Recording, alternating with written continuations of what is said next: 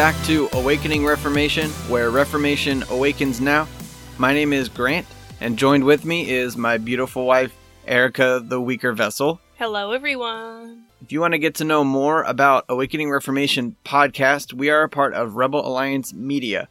So go to rebelalliancemedia.com for more info on what the what the Network is up to. You can also follow us on social media. You can subscribe to us on YouTube and in iTunes or your favorite podcast catcher so you can catch all of our podcasts in the network and as well as the videos that are put out on YouTube. If you want to financially support us so that we can continue to do what we do and do more, go to patreon.com slash rebel alliance and that is where you may financially support us. And all of the support we greatly appreciate.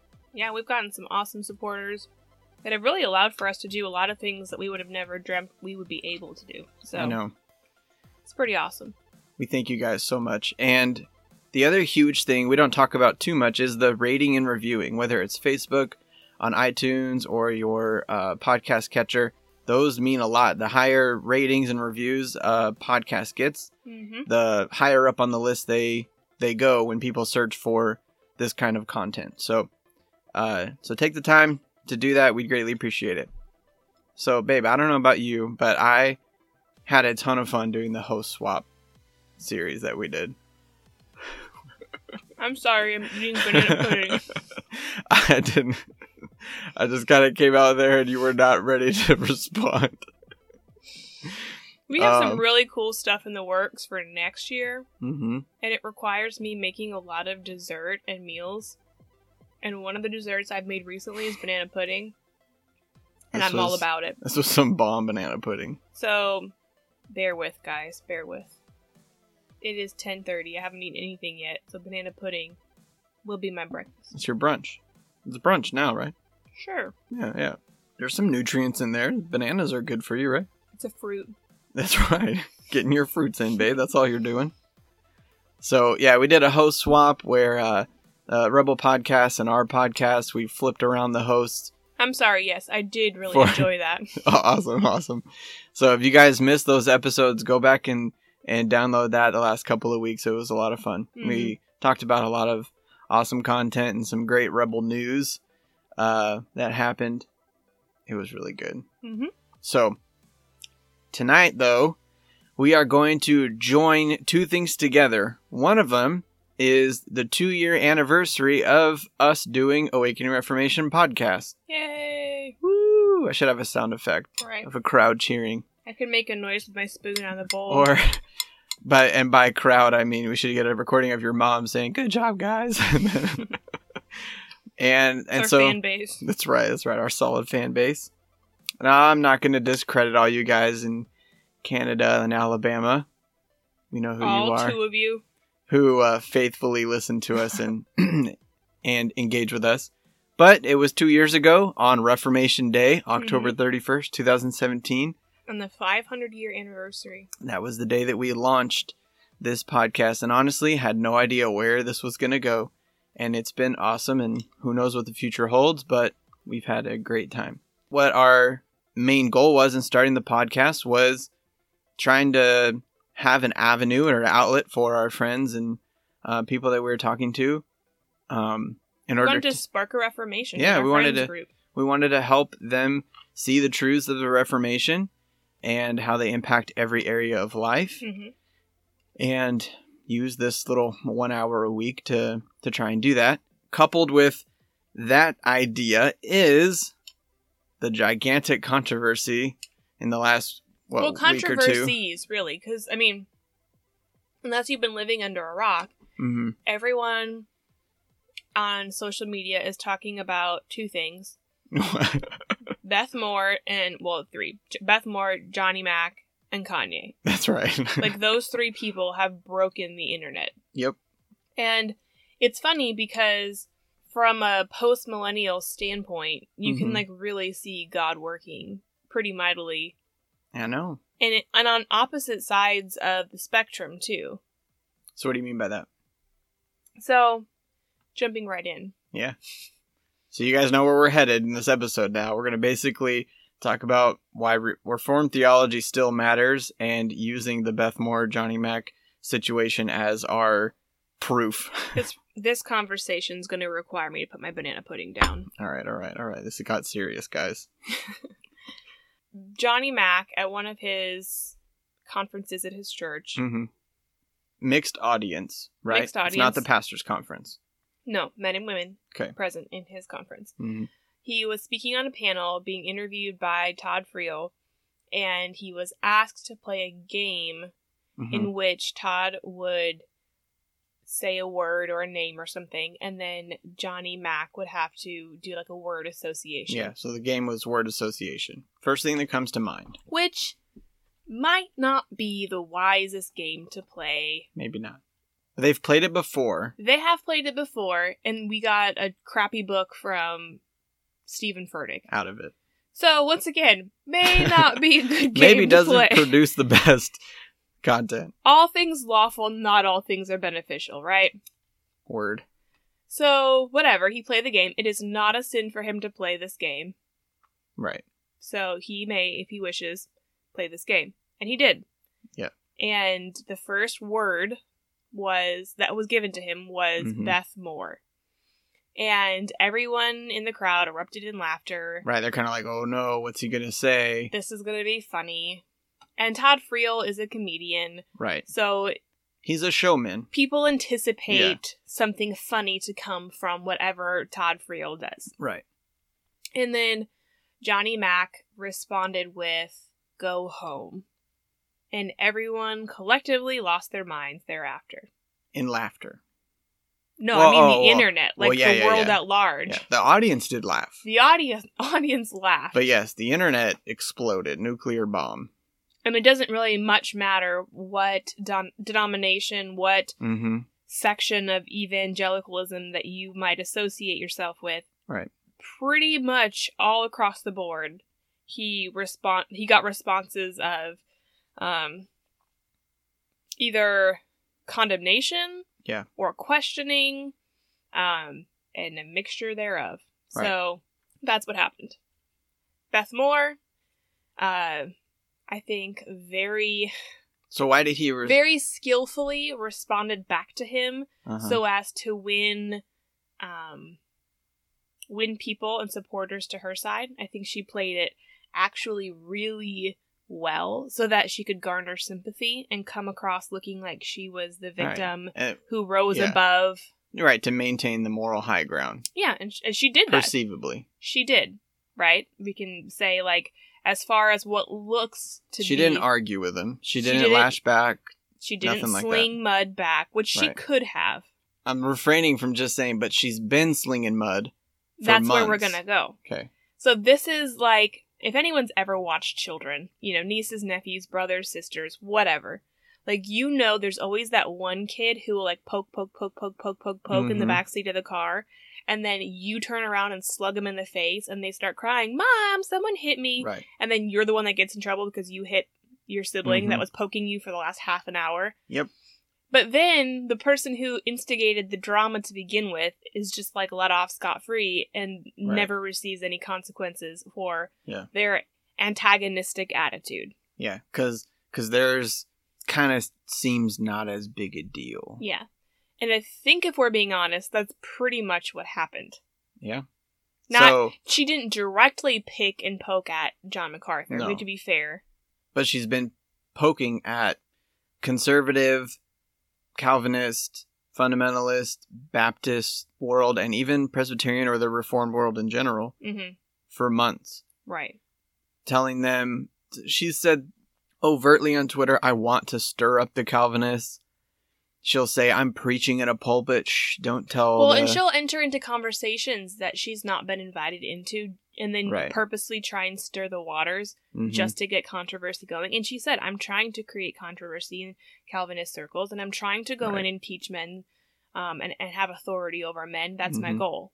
Yeah, the, one of the instances I saw was a tweet that Owen Strachan, not sure how to pronounce his last name, sorry, Owen, but he works for Midwestern Baptist Theological Seminary, and he had tweeted something about complementarianism and saying, though there are many differences, something we agree on as complementarians is that a woman is not supposed to be preaching in the pulpit on Sunday morning. Right.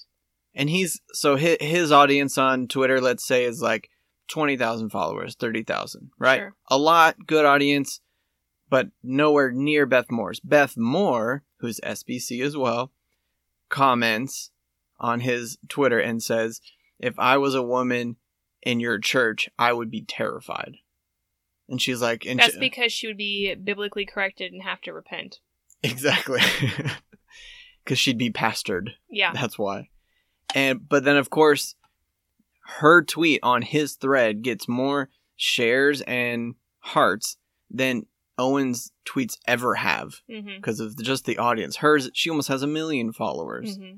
And so she, like Erica said she's inserting inserting herself into these conversations where she was not invited and where she probably doesn't need to butt in. Well, she doesn't need to do a lot of things. That's this whole Amen. that's this whole dilemma that we're currently finding ourselves in.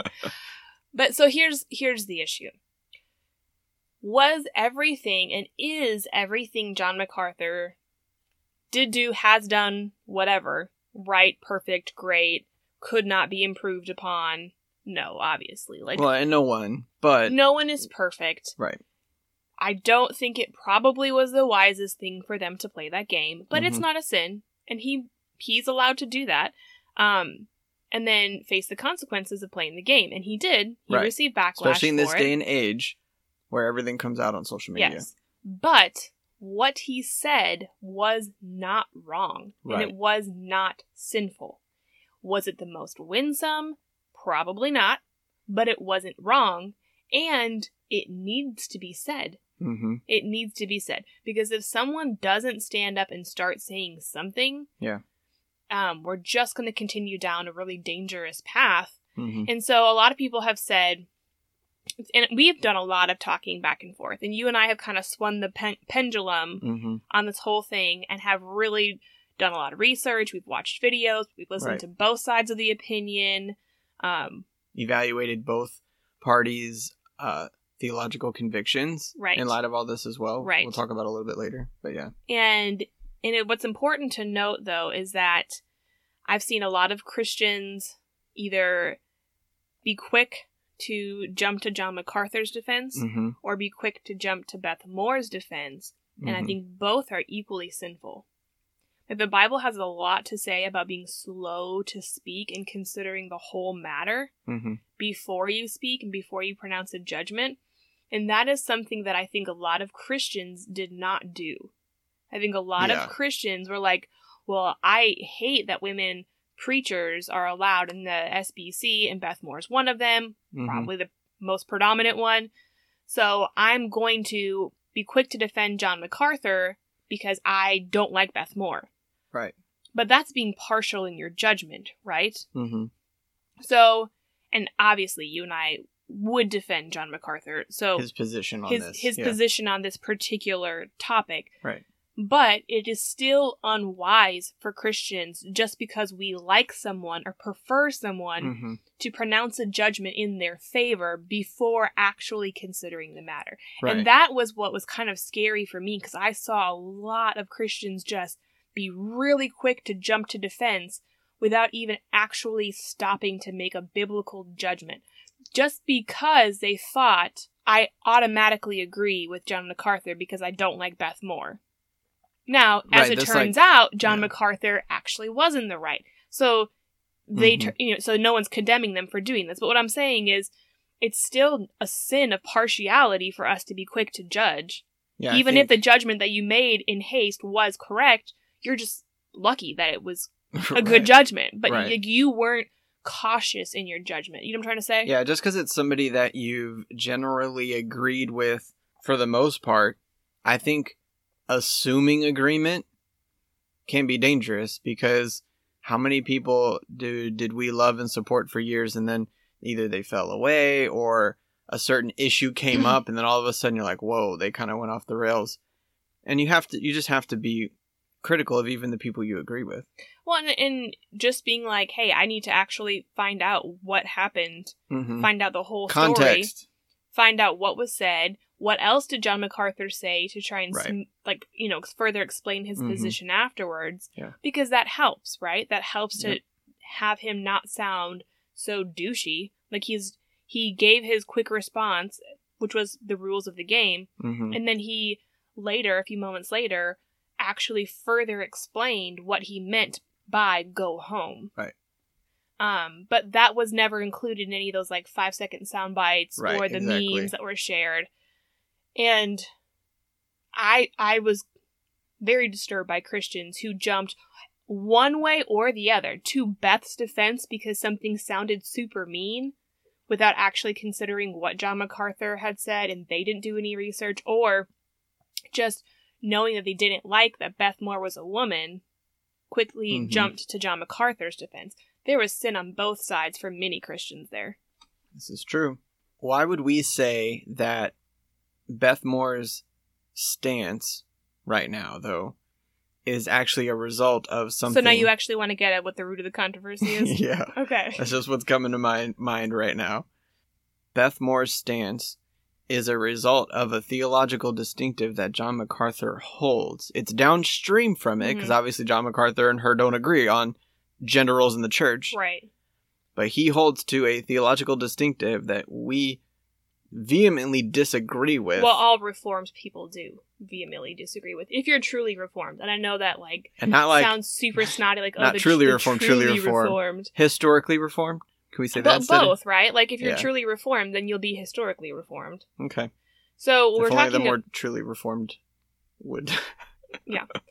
Um, what we mean by that is that John MacArthur and Beth Moore are both dispensational. hmm And because they both hold to that theological distinctive, I think especially when it comes to the trajectory of the church, hmm for someone like John MacArthur and Beth Moore, they both would hold to a pessimistic outcome for the church. Right. It must get much, much worse before anything gets better. Right. There's no winning. It's more like The church lose, will lose, yeah, the church lose will big. lose. So if if both John and Beth are looking at the inevitable outcome of the mission of the church hmm and they see that the church is actually going to fail Right. at bringing about Christ's kingdom hmm and cr- to create a Christian culture, that's never going to happen. Yeah. The church will lose at that. The only thing they can do is hang on as tight as they can to their supposed beliefs and hope that they can preserve and save as many people along the way as possible. Right. Their their theology is not one of adventure and conquer and victory. Theirs is one of a hunker down, board up the windows.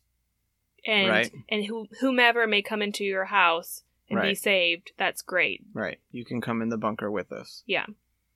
So I think why that's important though is that Beth Moore sees helping people, and she's Arminian. MacArthur is not. Which adds a whole nother layer to why she she feels the need to do what she's doing. Right, because she feels that the salvation of people is fully dependent on her. Her power, her skills, her and talents. and whatever. that's why, even in her tweets, when she says things like, um, it's fine if you don't want me to serve you, that's your choice. But God has called me to ministry, and that's his choice, Mhm. not yours. Like, I will be a minister of God, Mhm. even if you don't like it. But what we're saying is that is actually illogical because God has never called a woman to be a pastor Right. ever in his word. But we're talking about a life calling of ministry. But the blessing and the position of the pastor and Mhm. leader of the church is not something that God has ever given to a woman. Yeah. Like she's not a pastor, she's a poser. So she can call herself a minister of God's word and she Mhm. can say God called me to it. I don't know what God called her to do that, but it wasn't the God of the Bible. So, because Beth Moore believes that she must communicate a certain way, Mhm. be a pastor because God called her to do that, um, and if she doesn't, people are going to go to hell. And their salvation is fully dependent on her being obedient to God Yep. that propels her in her sin, right? Yeah, it propels her to disregard godly exhortation, biblical exhortation. It's an oxymoron. Yeah. She goes, "No, I, God needs. I have this feeling that I need to do this, and um, you know, I have quote unquote leadership skills, or Mhm. I have the gift of leadership and teaching, and so that's what I must be doing." Yeah. So this interpretation must be Right. wrong. Which might be true. Maybe she does have really great giftings. Right. Maybe she does have a gift of teaching, and had she actually used her gifts in a biblical way, she could have done really great things. And she started Right. off mostly speaking to women, I think. Yeah. And then somewhere along the lines, it wasn't good enough for her, and she sought out other avenues. Because sin is never satisfied. Right. Right. What she her that tells me that your ministry to begin with had nothing to do with actually being obedient to Christ and everything with building your own empire. Mm-hmm. Right. Which once again, if you're dispensational, you're not interested in really building Christ's kingdom because he's going to lose anyway. Because you are their god essentially. Like your bunker is where they can run to be saved. hmm Why why would we say dispensationalism and that thought process? Well, and hold on though, because okay. John MacArthur's version of dispensationalism is not Beth Moore's version of, of dispensationalism. We do have to make that distinction. Okay. because John MacArthur is Calvinistic Right. to some extent. Yeah, and he so what what that means is that he would look at the whole of scripture and see God electing a people and see God working his plan of salvation through all of scripture. He would. Yes. Although he doesn't see that covenantally, he sees that in these dispensations. Well, and he doesn't see the God of the Old Testament as the same God of the New Testament to some degree as well. Right. And he, he would, would- never admit that. He would not admit that, but he must admit that because if you do not see Scripture as covenantal, you have to believe that God has changed. right. You have to believe he's changed his plan. Right. He's changed his plan up. It was with Israel, and that failed, and so now he has a plan with the church during this time, which essentially will fail because it'll end in uh, a rapture and then a seven-year tribulation of terrible, awesome stuff and a world leader and all that, Right. and then Jesus will come back and make everything right, and well, and, like and then save the Jews again. right and restore Israel to So, their land. this is the problem with bad theology all across the board, though. Hmm is that MacArthur has a failing eschatology, Beth Moore has a failing eschatology, and both of them don't actually see anything good coming to the church. Like the church actually accomplishing anything great. If that's what you think, then your theological differences, complementarianism, uh, that sort of thing, gender roles, become not just a secondary issue or even an issue that is very important, but like we're not going to kill each other over.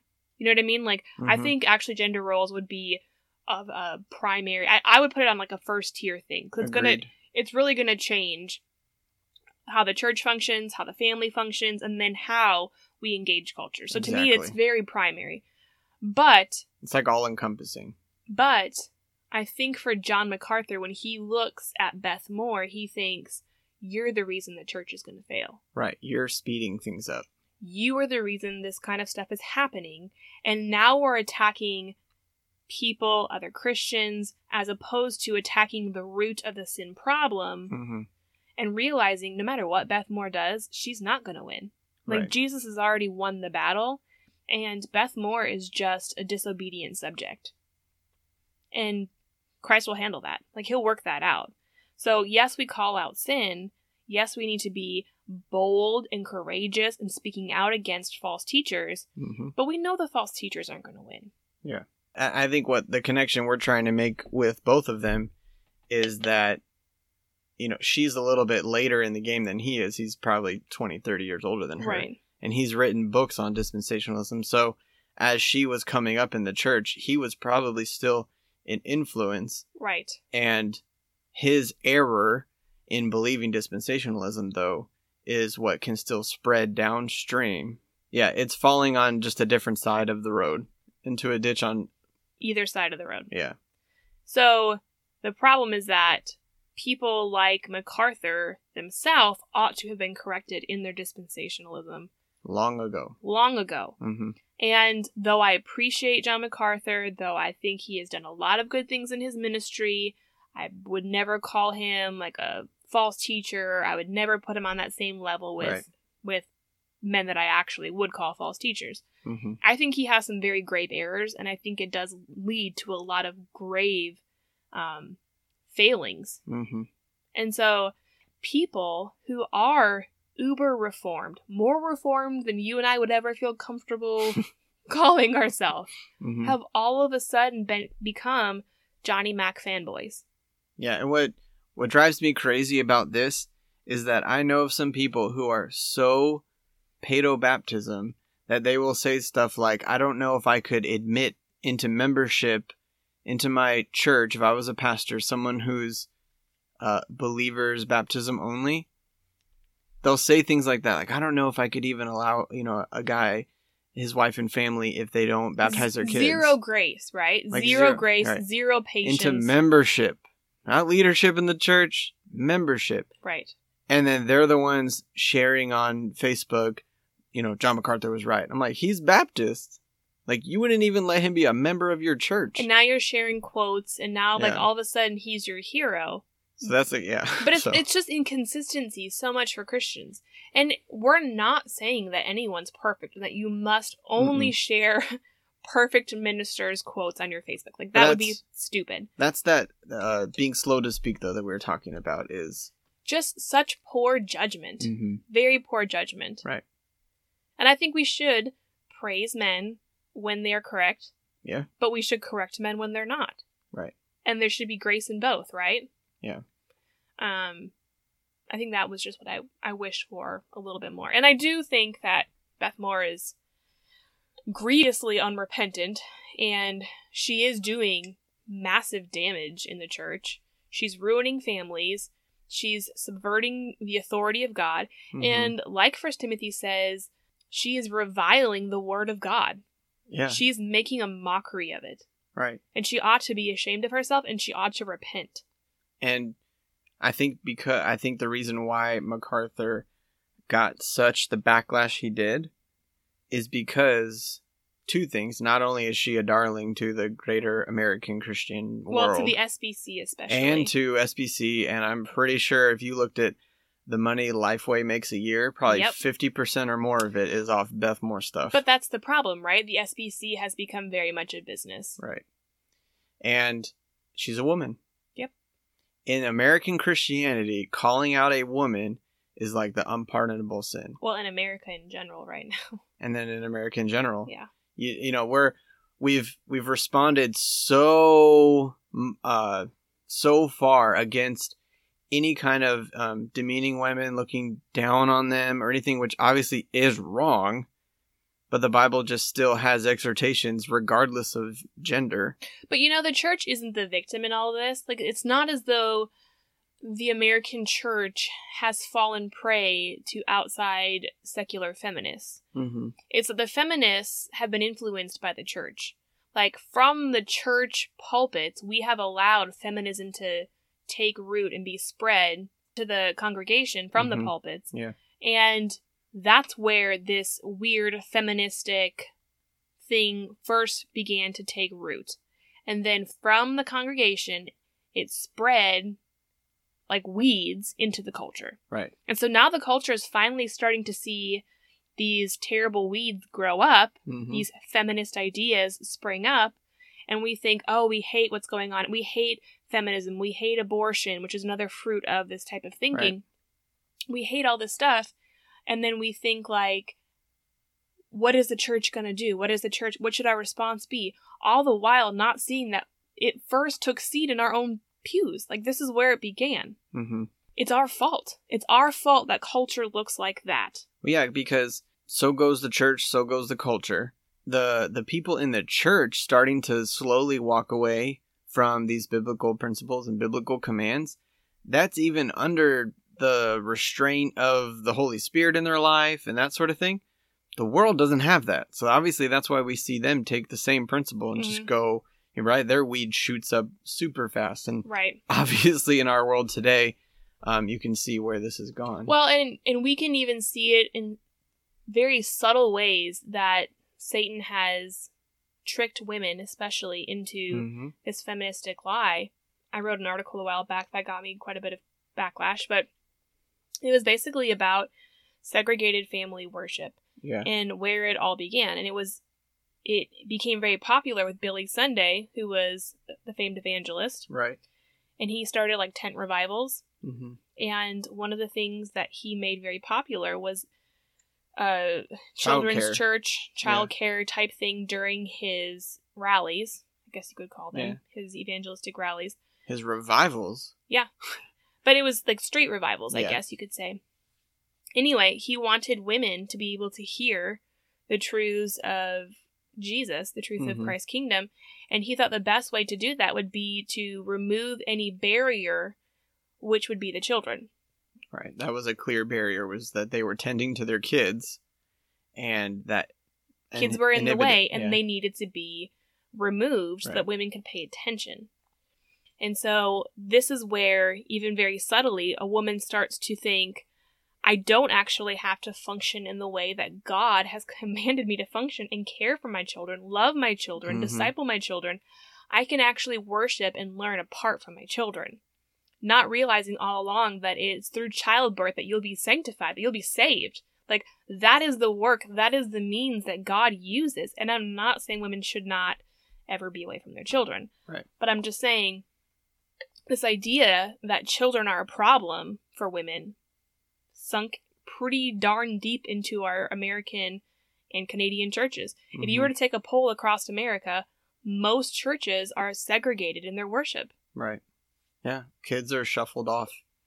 And then we wonder why women have a disdain for children, why we're killing our children, why we don't find the home a priority, Why we think they're annoying. why Beth Moore finds it an insult to be told go home. Right. So I think it's really interesting that he said go home. Not only is it extremely relevant, as you just pointed out, but had he even just said unbiblical or obey the Bible or something like that, hmm it would have been so vague. Anyone in either camp could have applied it, right? They they could have made their own sense out of it. But No one would have cared if you just Right. said unbiblical. They would have been like, "Oh, he's probably talking about this or that," or Mhm. But the fact that he said, "Go home," I mean, I think it's sort of genius. Now, I think I don't think the, he thought that deep into it. I honestly think it was just a Holy Spirit thing. well, you're probably right. Now, I think where maybe some confusion happened is that, and maybe you guys are familiar with this saying, but you know, many people, if someone is acting crazy or wild within a group of friends, they'll say like, you know, "Go home, you're drunk." And Even so, for things like hurricanes, you'll see like a hurricane Yeah. and be like, "Go home, Florence, you're drunk" or yeah, something. exa- yeah, because it keeps yeah turning in and out. Yeah. and um, and so that's like a common joke. So when I first saw the go home, I'm like, okay, it's John MacArthur though. Let me think about Yeah, he's not very trendy. so- exactly. So now maybe somebody would be like, oh, is he just saying like she's acting out, she's wiling out, like Beth Moore, go home. Yeah. like you're you're acting a fool. You just need to you just need to scurry along. Yeah. And and obviously that would be much more dismissive and making light of the situation. Mhm. But knowing John MacArthur, knowing his stances, you you know that he was being very pointed, Mhm. you know, he, and and not and trying to not be vague. I mean, I think he was playing a game, True. so I don't want to give him too much credit and be like he really thought through his response because it's a game and it was meant to be funny. yeah. And so, like you you can't discredit people when, when they're saying things like, "Well, it was a game and they made her out to be a mockery." Yeah, they did. Like you're right. And I could see how that would hurt your feelings if you don't see that the greater thing that he's trying to point out here is that Beth Moore should be a mockery. So maybe that wasn't the best way for him to communicate, Beth Moore, you're acting a fool, go home. Right. But the fact of the matter is, that's the reality that we're living in right now. So, Mhm.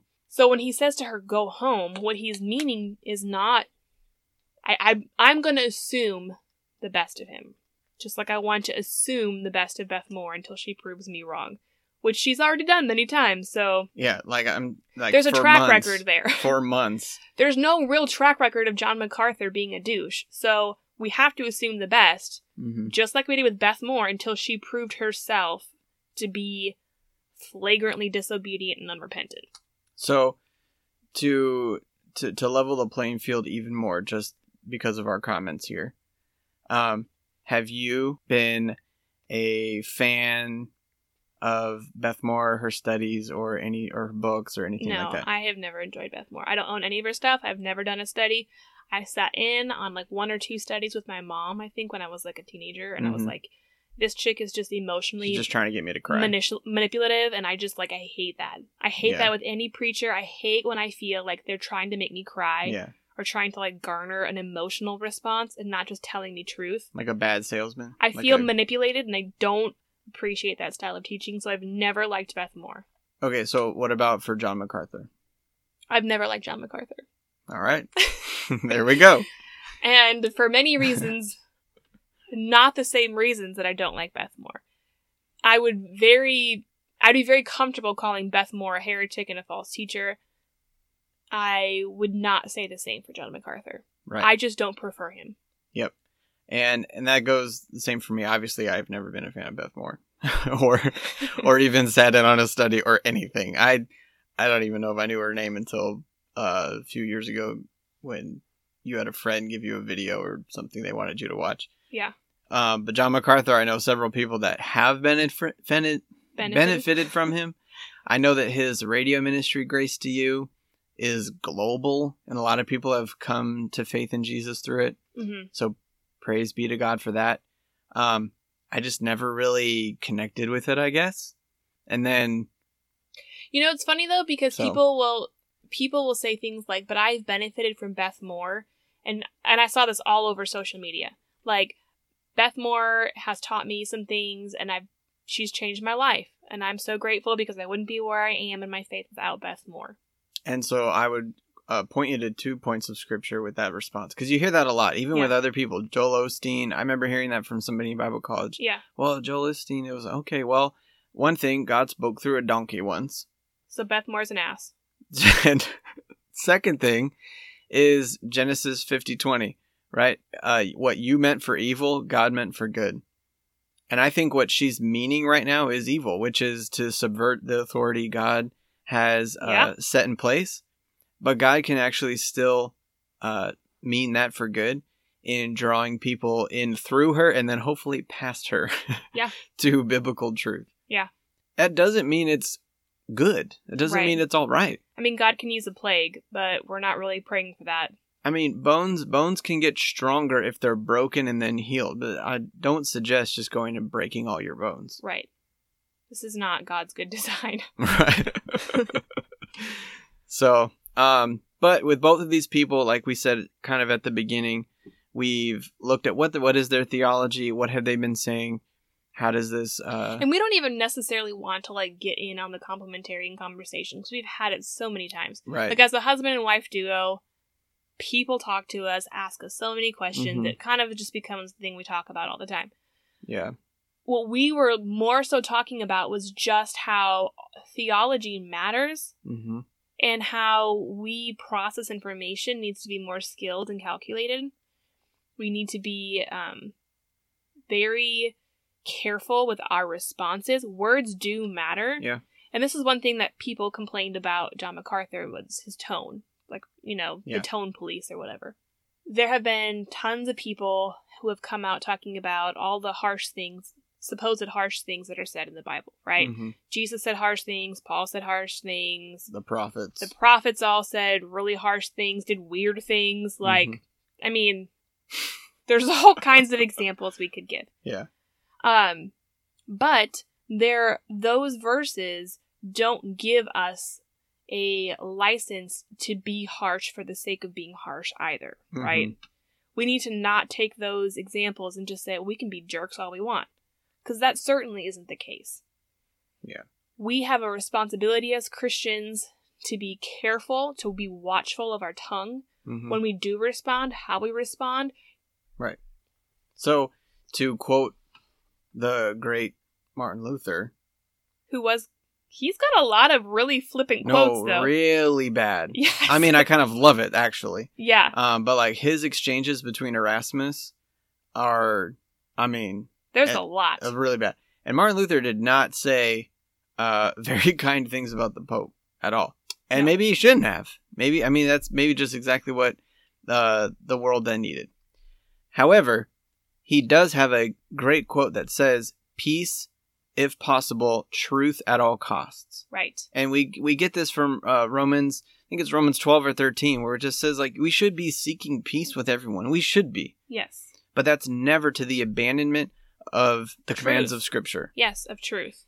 And so, yes, we we should not be harsh for just harsh sake, or just disregard feelings, or disregard our delivery. Our speech should be seasoned with salt. It should be gracious. Right. And that's where I'm saying, even though I don't prefer John MacArthur, I Mhm. can choose to assume the best in him right, because I think he's in our camp. exactly. And because I think that he probably didn't mean to cause an offense outside of just a gospel offense. right, he wasn't malevolent. No. He wasn't really trying to harm or, you know, rise up an insurrection Right. against Beth Moore to go knock down her door and, you know, burn her at the stake. I don't think that was his Yeah. intention, which is what it, a lot of people made it seem to be. Right. I mean, i i the fact that it's on video for the rest of time. I mean, he was sitting in a chair with a microphone at a conference in his own church, Right. as opposed to how Beth Moore usually does this, which is on her Twitter, Twitter. for the world to see outside of the borders of her church, outside of the um, purview of her elders or pastor, all that kind of stuff. Which So- I don't think she would submit to anyway because she has seemed Right. and spoken of things like that before. Like she she wouldn't Yeah. submit to a man. And so this is where we're like, there's a balance. There Mhm. must be a balance. You can speak harsh things in a tone that might not seem super cheerful and kind hmm if it's um, rooted in biblical truth Yeah. for the sake of the gospel. If you're just being a jerk, there's Right. no excuse for that. Yeah. There's that famous saying, "You attract more bees with honey than with vinegar." And that, yeah, and that's true, like we were saying. There are things that Christians are allowed to do because we have Christian liberty, Mhm. like play a silly game. Right. We've done that on our podcast. The Rebels have done that on the podcast. It can be really fun and funny, right? Yeah. It's not a sin. John MacArthur may do that if he wishes. Is it the most beneficial, most wise, most helpful? You might say no. It was unwise. Okay, Mhm. it's unwise, but it wasn't a sin. So you can't call someone to repent of something that isn't a sin, right? Right. Also, I don't know if it really was unwise because it got everyone talking. Yeah, it's true. So, it, That's what I'm saying. The more I mull over this and think about it, I'm like, man, this is sort of genius. and obviously, this is just something that God has ordained to happen. Yeah. So I don't think that John MacArthur actually did anything, really. I think what he did is reveal, like God used it to reveal things. I think God revealed where some Christians are super partial and they're quick to jump to defense of some without actually Mhm. hearing out the matter. Yeah. I think I've seen a lot of that. true. Yeah. I think I've seen a lot of um, people who would claim to be complementarian actually be functional egalitarians, and that has been revealed. Right. Yeah. And so you might say it was unwise, and that can be debated, but it certainly was beneficial, I think. And that's that. It kind of seems like we jumped all over, and we kind of did, because that's kind of how, after like evaluating everything, we kind of did just sort of come to like, yeah. I don't want to say a soft, squishy middle, but like, because if it came down, we'd be like, go John MacArthur.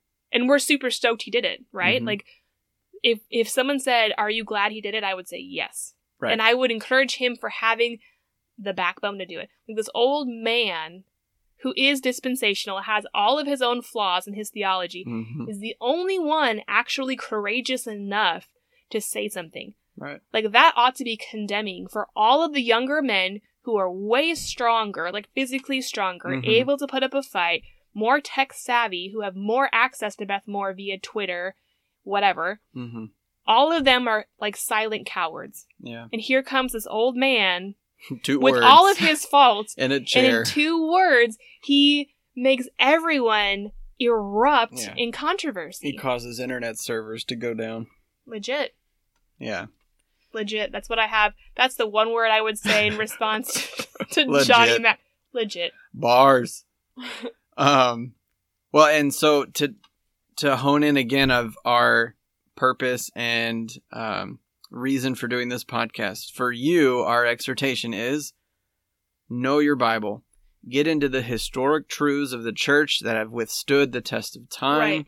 that the reformers rediscovered. You know, a lot of it started in the early church and with Augustine, some of that um, true, rich uh, theology, and then it was lost during the Middle Ages and recovered by the reformers. Get into it. There's great books written on the reformers if reading their books is a bit much because it can be. But get into those uh get into the get into some good reformed theology. Well, and that's what we're seeing right now. If, if this whole controversy has taught us anything, it's that we need a reformation. Right.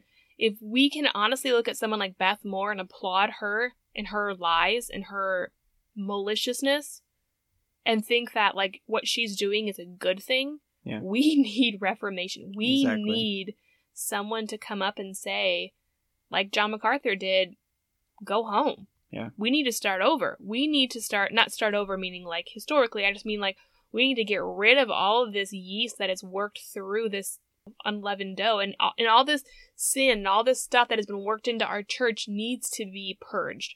Yep. Which is what happened in the Reformation. So yeah, we don't have indulgences being sold in our church. We just have Beth Moores who are allowed to flourish. You know, Luther stands up and proclaims biblical truth in front of cardinals, the pope, kings, at the Diet of Worms, and then he leaves and is heading home and they decide, yeah, we need to kill him. How many of us are proclaiming the truth of the Bible and people are saying we need to end them? Like we need to end their ministry, their voice needs to be stopped. And so we need to be encouraged and inspired by the courage of these reformers. John Calvin was running for his life. John Knox was running for his life, and that's how he ended up meeting Calvin. And John Knox was someone who didn't give up. John Knox went to Scotland and said, God, give me Scotland or I die. Mm-hmm. You know, and so these are the great reformers, though all of them had faults and flaws and Like John MacArthur. right They all had their own weird theological thing that we would disagree with. but they stood up for truth.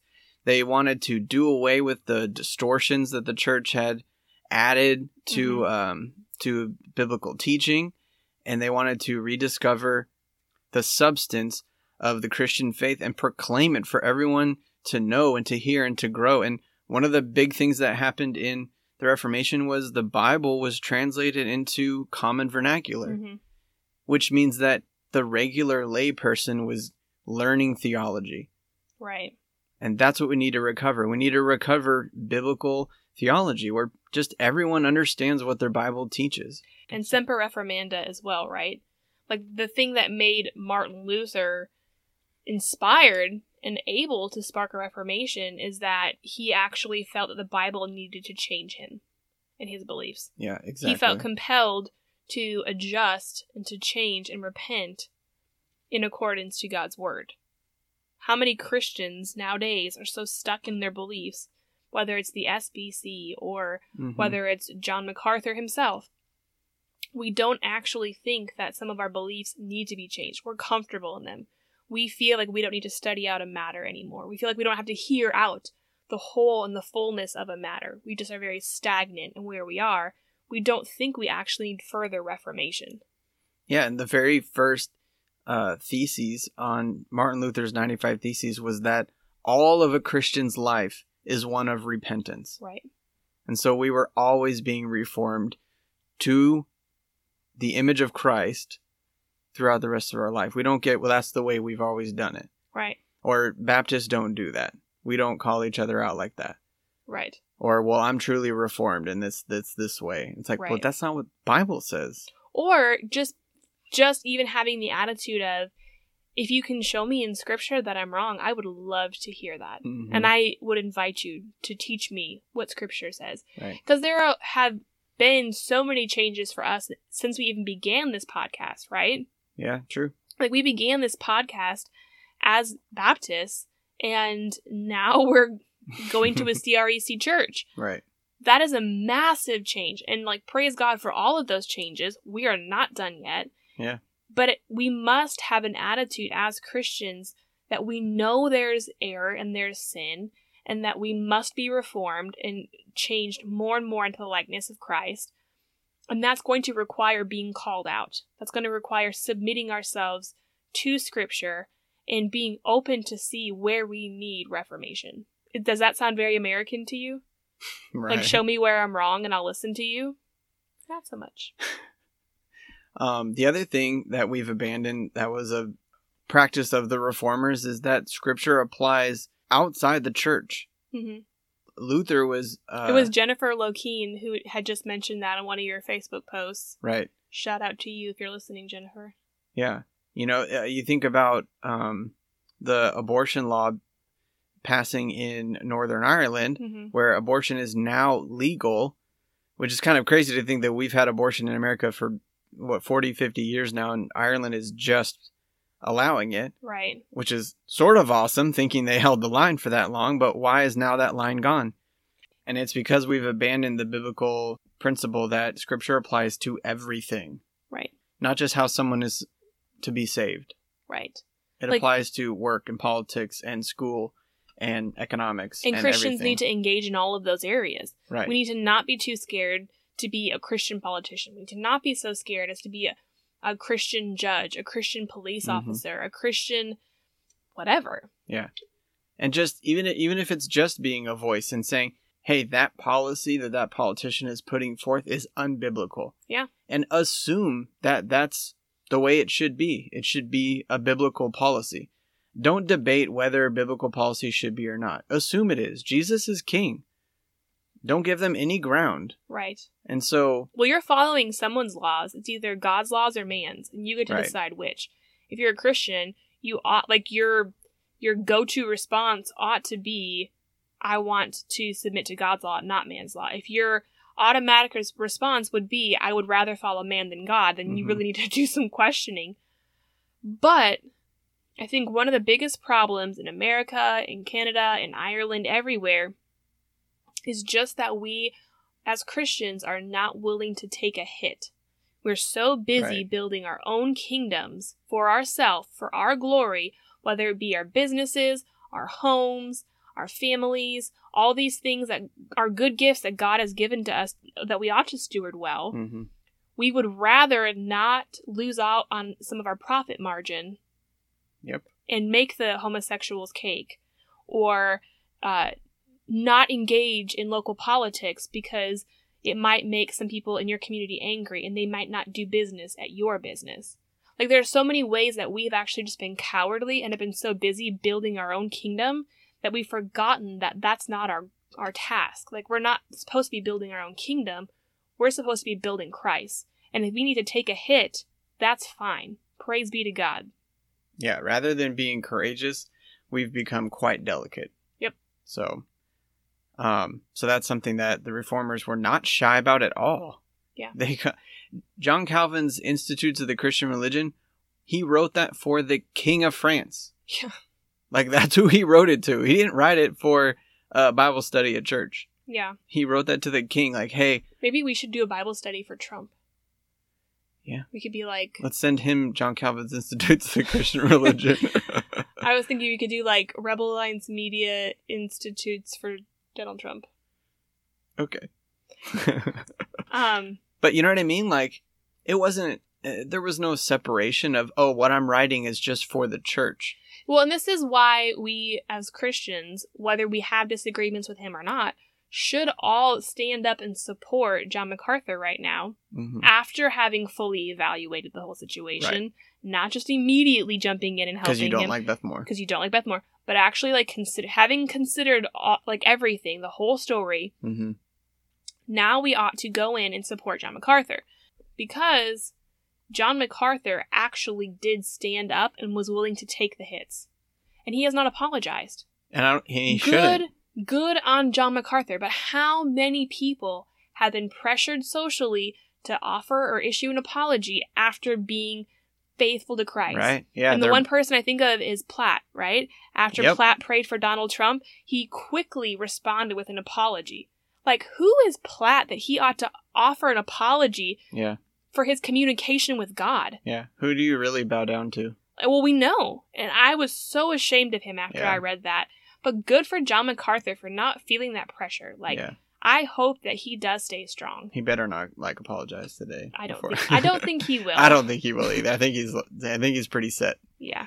So yeah, agreed.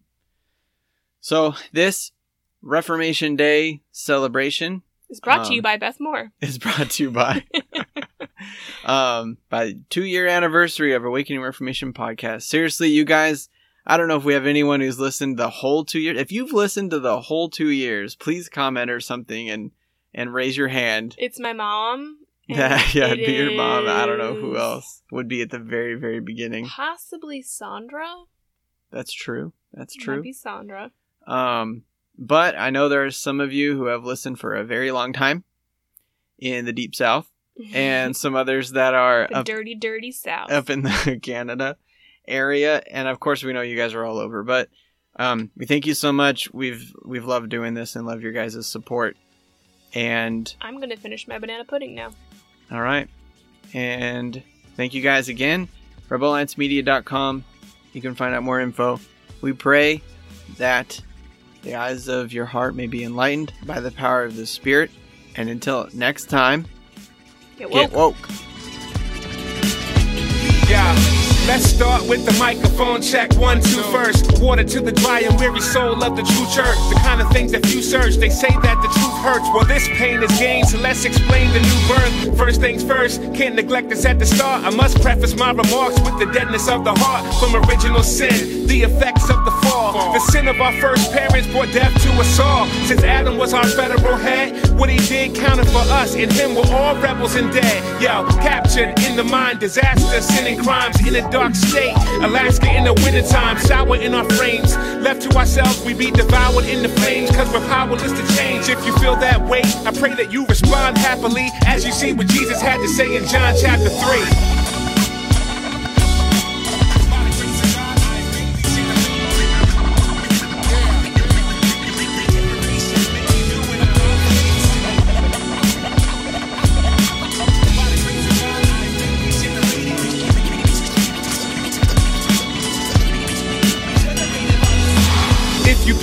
You'll see that verse 1 is my thesis. Uh. It's the deepest truth that should get you speechless. What scripture teaches will fill in the missing pieces. Picture Jesus meeting up with Nicodemus. Perhaps it was fright about the other Pharisees' wicked spite against Christ that turned this into Nick at night. He called him rabbi and gave him props, said he was a teacher from God. Jesus replied, made him stop. Regarding the kingdom of God, no one's going in. In fact, you can't even see it unless you're born again. That must have consumed and stretched his mind, cause he said, Can a man enter his mother's womb a second time? Naturalistically, the only way for him to hear it. Jesus said you must be born of the water and the spirit. No other way to enter heaven. That sounds like Ezekiel 36, 25 to 27. In this new birth, the spirit is the source and the agent. The water symbolizes spiritual purification. Flesh can only produce flesh, that's true and factual. Regenerating work of the spirit is supernatural. It's kind of like the wind, which is free east to west, can't perceive the steps. You can only see its effects in the same way the Holy Spirit chooses whom He pleases to sovereignly open their eyes to the truth of Jesus.